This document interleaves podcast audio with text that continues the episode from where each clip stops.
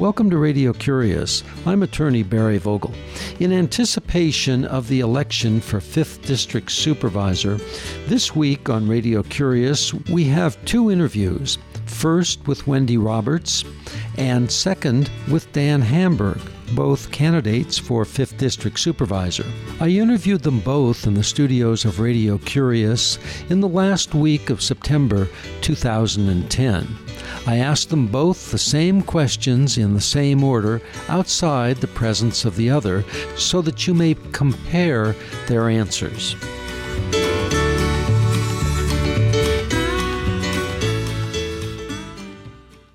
Wendy Roberts, welcome to Radio Curious. Thank you. On Labor Day, I heard you give a talk uh, at the Democratic picnic in Redwood Valley and you referred to um, extremist ideologies which you said have led to our decline. And I was curious as to what you meant by extremist ideologies. I think it's extreme when we pit the environment against the economy that allows us to live here. I think it's extreme when we insist that we can only have one or the other and there's no middle ground and when virtually anything that comes before the public eye that might create a job is uh, triggers sort of a knee jerk no. Now, sometimes we work back from that position and we get around to allowing something, but the first off the block reaction tends to be no. And it's, it's extremely discouraging to small businesses that are trying to grow, to anybody who might want to come into the county to do anything. And I just would like to suggest that when an idea comes out, our starting position should be hmm, that's an idea. Maybe. At your talk, you said uh, that these ideologies have led to our decline. How would you describe our decline? Well, I think that our decline has been quite apparent that we have had a some years ago we had an economy that was resource based. It was based on overharvesting on an extreme in one direction that led to extreme overharvesting, degradation, um, and then if, if I can clarify, uh, when you say our decline, you're uh, focusing on Mendocino County. I am talking about the county and our economic decline, but also our environmental decline. You talk about overharvesting. Is that primarily in the uh, timber harvesting areas? Well, I'm thinking specifically of timber harvesting. I'm not convinced that overharvesting has been a major factor on the North Coast in our fishing industry, but it definitely was in the timber industry. Would you say that they're related? As I understand, one of the problems of clear cutting, for example, is uh, it allows silt to get into the streams, which preclude the salmon from uh, successfully spawning. That that is one issue. Warmer water is another one that prevents salmon from successfully spawning, and if I fully understood what has led to the decline of the salmon, I would be off in Washington trying to legislate a solution instead of here pondering it. But what I was referring to was a a truly exploitive timber industry by people who I think didn't realize that it would end, that they could go too far. And then that led to an extreme reaction to the other side that didn't want anything to happen. And now I just left a meeting in which I was speaking with Judith Harwood, and I'm beginning to see people coming to the table and talking about sustainable forestry. When you say the other side, who or how would you describe the other side? Who or how? I would describe them as people who are looking at an environmental disaster and responded to it, I think, quite appropriately with you know, extreme opposition to that overlogging and to that behavior. The only issue I have is that once the situation had come to pretty much to a stop, then we have to start working to seek balance. We have to find a way to do something sustainable and redefine our relationship with the environment.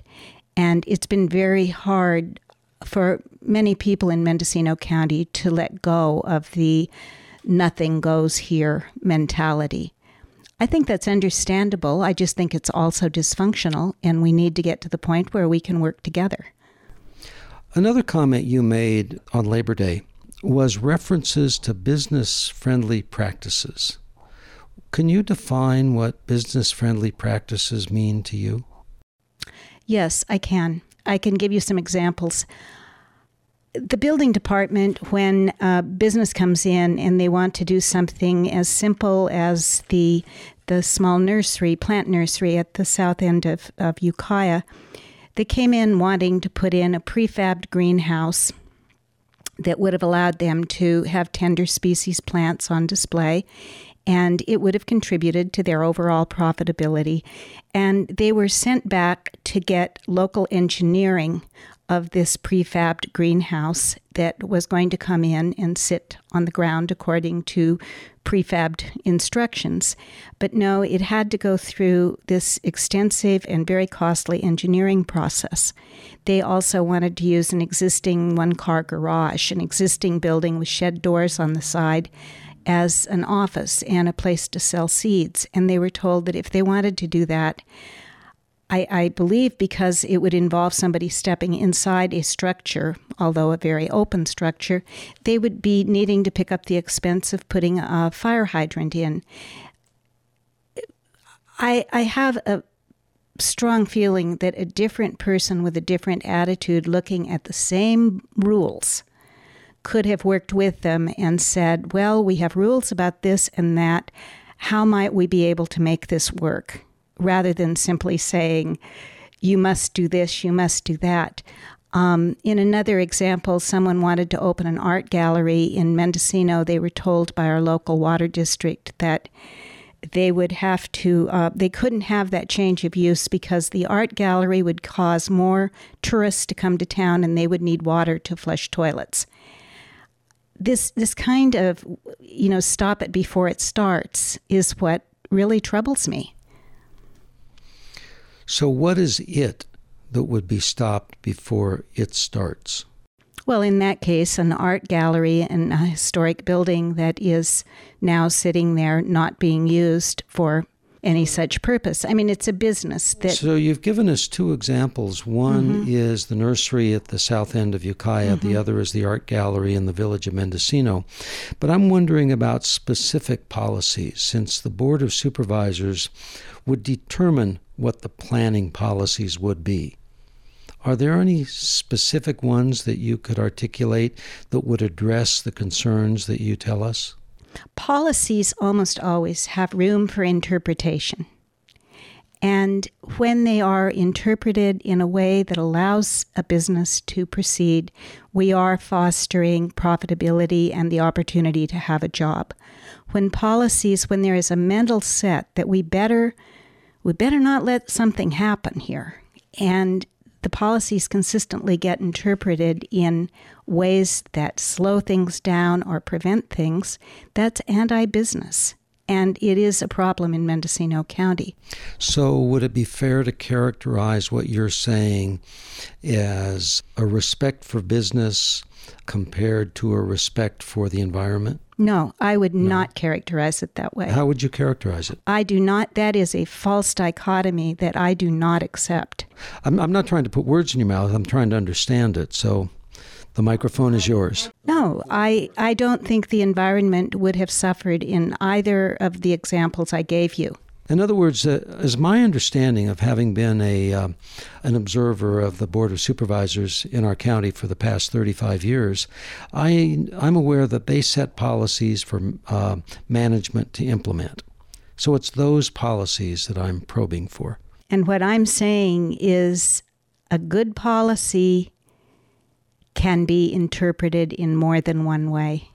And the general attitude here has been to interpret policies in a rigid and prohibitive way rather than thinking clearly about each individual situation how do the policies apply? And there usually is latitude. I'd like to ask you about an email that you sent to the Board of Supervisors in July of 2009, in which you urged the board to allow development on the Albion Headlands. And you wrote that the appeal was, quote, an abuse of the appeal process and discredits thoughtful environmentalists. And I'm curious as to what you mean by an abuse of the appeal process. Surely, I'm happy, I'm glad that you brought that up because it's something that is being used to undermine my credibility. That project is property that has been owned by the same people for many years. They had no they had gone through a 3-year process with the planning department doing multiple studies and reports. The planning department had approved this plan. The planning commission had approved this plan the property had been looked at at least twice for public acquisition. It was declined in favor of the Navarro Headlands and Big River Estuary, and both of those properties had, in the opinion of the people making the decisions, better features for public access. Let me ask you the question because uh, we are coming to the end of our time. Sure.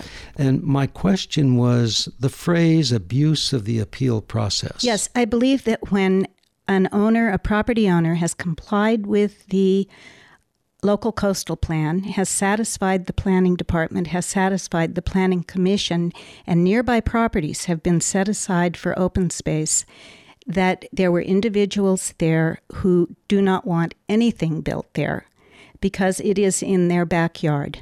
And I believe that planning by lawsuit and planning by NIMBYism will not protect our coast. And NIMBYism is not in my backyard. It is. Not enough that we save the Navarro Headlands and the Big River watershed. I want this particular piece saved because it is in my backyard. And that I do believe is an abuse when all of the public processes have been satisfied. Well, I wish we had more time. I'd love to talk with you more, but I have three questions. One is Can you share with us a eureka or aha moment in your life that you follow that changed your approach to something? Yes, and actually, it was last August, just a bit more of a year than a year ago. And I'd come over knowing that I was going to file to run for office. I had come here and I'd spent three days sitting in the supervisor's chambers for the budget process. And I'd listened to them and struggled mentally with what was obviously ahead of us. Nothing that has happened this year has come as a great surprise if you sat in that room. I was driving home, and the Anderson Valley was so beautiful that it was breathtaking. And I was thinking about the people who are frequently vilified who had been working, the county officials, our board of supervisors, county counsel, the, the current CEO, all of these people who were working so hard to try to make a plan that could keep this county alive. And I could see that it was not going to be a particularly successful plan, that the year had major pitfalls ahead. And I felt a tremendous sense of kindred spirit that even in the face of these terrible challenges, there were people willing to take them on. And I feel that way today, and it's a big reason that I'm persevering in this campaign. Another question is what would you like to do with the remainder of your one precious life? Well, I'd like to have the opportunity to serve this county I've fallen in love with the towns and the people of the 5th District and really the whole county because I was interested in the whole county before I got interested in parts of our own district. So that's a big part of it. I certainly want to spend time with my grandchildren. They're very dear to me, and with my husband, who's also very dear to me. You're listening to Radio Curious. I'm Barry Vogel. We've just heard a brief interview with Wendy Roberts, and now we'll proceed to a brief interview with Dan Hamburg. I'll be asking him the same questions I just asked Wendy Roberts. Dan Hamburg, welcome to Radio Curious. Thank you, Barry. Nice to be here. You were present at the Democratic uh, Party Labor Day picnic at the Fry Ranch on Labor Day. And I saw you listening to a talk that Wendy Roberts gave. And in that talk, she made reference to extremist ideologies which she said have led to our decline. Do you have an opinion about what extremist ideologies have led to the decline? My idea of the problem of extremist ideologies in Mendocino County uh, is, of course, diametrically opposed to what Wendy Roberts' idea is. Uh, sure, her idea of extremist ideology seems to be anybody to the left of her, which is a very large percentage of the people of the county and even a larger percentage of the people of the Fifth District. Uh, Wendy often accuses envir- uh, environmental extremists of of uh, preventing things from happening, such as the development of the uh, of the Albion headlands, uh, such as the completion of a grading ordinance for the county, such as uh, the problems with the completion of the UVAP. Uh, I think Wendy sees considers herself to be the one true environmentalist, and anyone who is less property rights oriented than her uh, is, in her estimation, an extremist. To me, the extremists are the people who support Wendy Roberts, which is the Employers Council. Uh, you know, oftentimes uh, uh, the Mendocino County Farm Bureau, which has has been the, been instrumental in stopping uh, a grading ordinance for the last three decades in this county. Um, many times, uh, I think the Board of Realtors, uh, although I have plenty of friends who are realtors, but you know these lobbying organizations that have lined up behind Wendy, these so-called uh, pro-business, pro-property rights, uh, anti-government organizations, to me, are the real extremists that we have to be careful of. She was referring to a decline. How would you characterize the decline that uh, has occurred in the past several years? Well, I don't see a decline.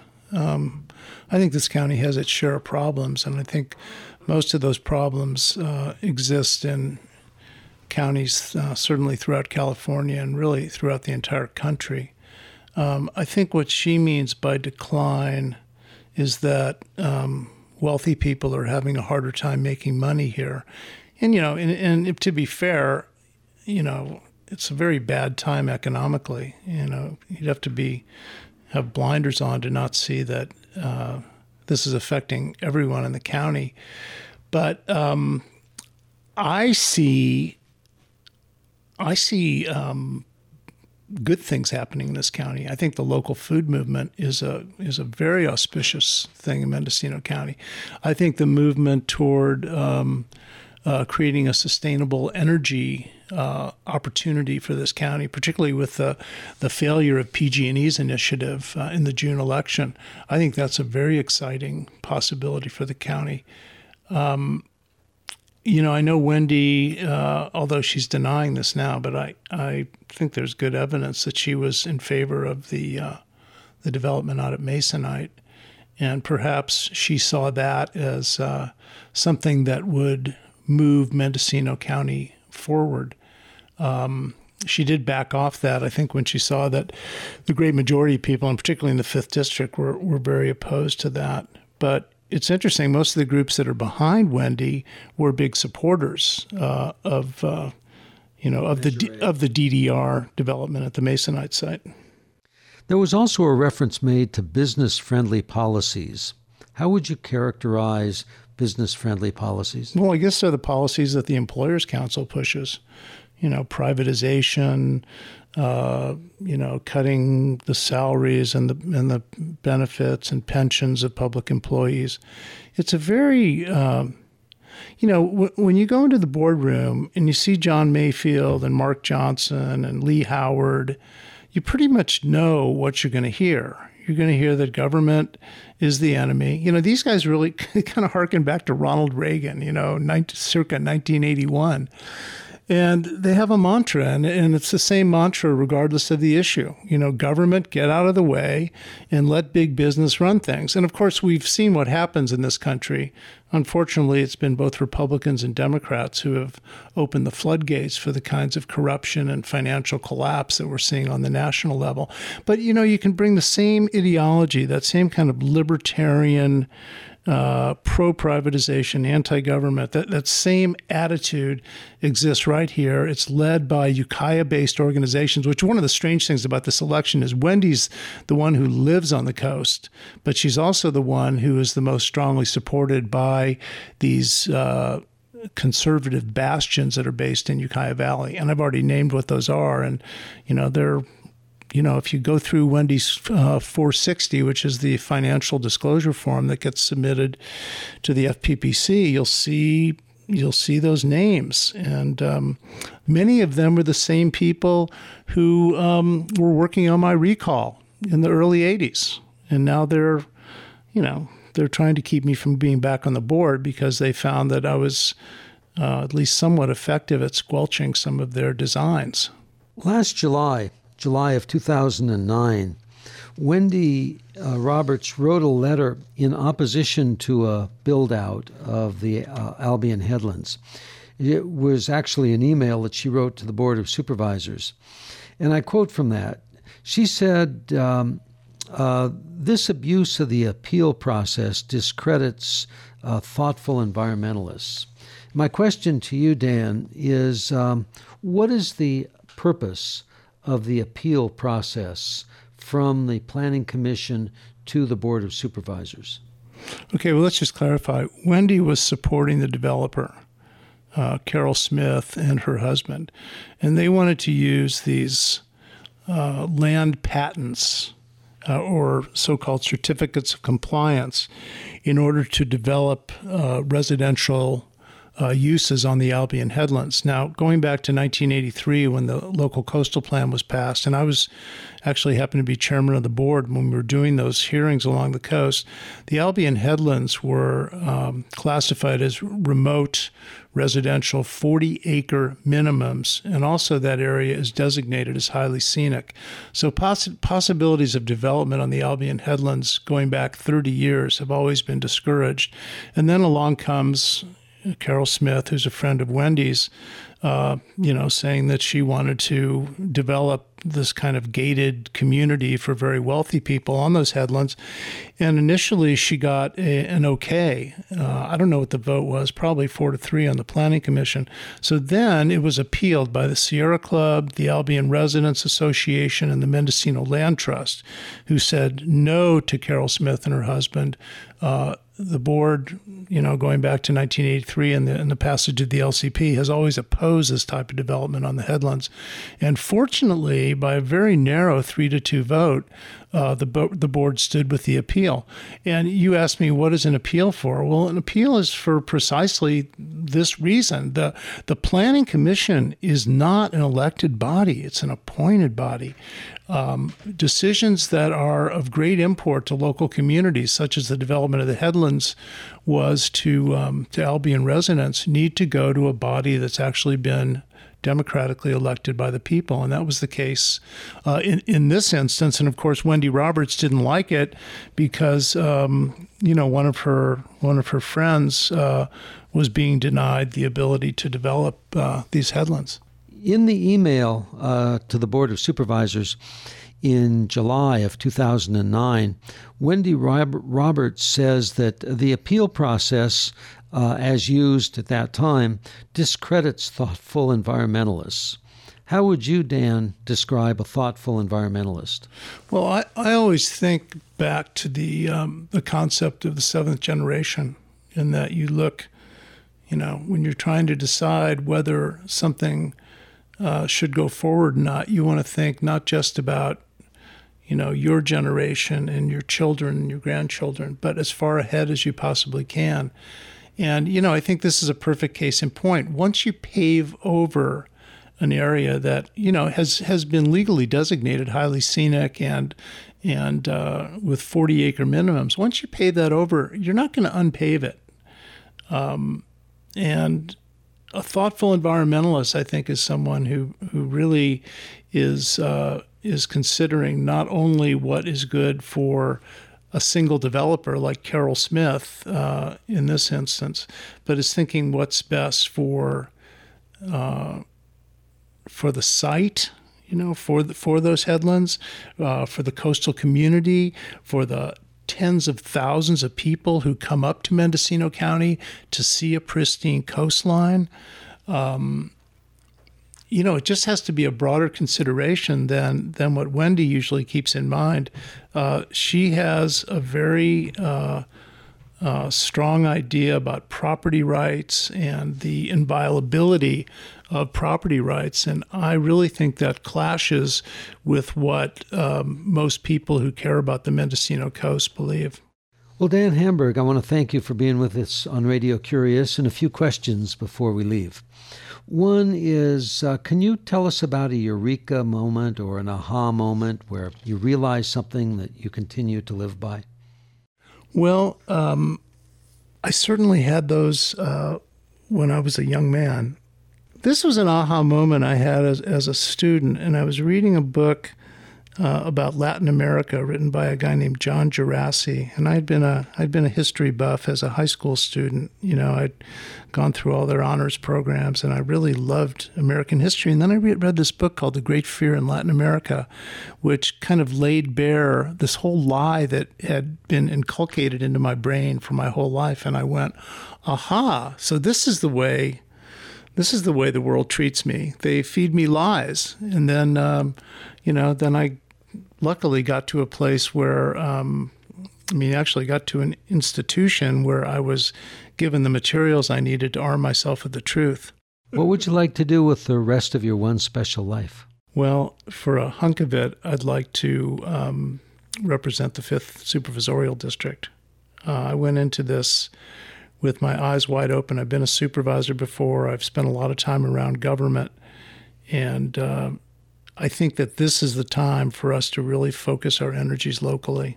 I think we're facing entropy uh, on the national level, on the state level, and the best thing we can do is figure out how to make our little 3,500 square mile island a livable place for ourselves and our progeny. In this edition of Radio Curious, our guests have been Wendy Roberts and Dan Hamburg, both candidates for 5th District Supervisor in the November election. The book that Wendy Roberts recommends is Touching Wings, Touching Wild by Ronnie James. The book that Dan Hamburg recommends is The Shock Doctrine by Naomi Klein. I interviewed them both in the studios of Radio Curious in the last week of September 2010. I asked them both the same questions in the same order outside the presence of the other so that you may compare their answers. There are over 380 Radio Curious archive editions on our website at radiocurious.org, where all programs are free to download, copy, share, or rebroadcast as you wish. We'd like you to use the whole program and ask that you give credit to Radio Curious. You may also subscribe to our podcast and receive new programs as they are produced click the podcast link at radiocurious.org. Let us know if you need a CD. We can make one for you. The email is curious at radiocurious.org. Snail mail may be sent to Post Office Box 7, Ukiah, that's U K I A H, California 95482. The phone is 707 462 6541. Christina Aanestad is our associate producer. You've been listening to Radio Curious. I'm host and producer Barry Vogel. Thank you for joining us.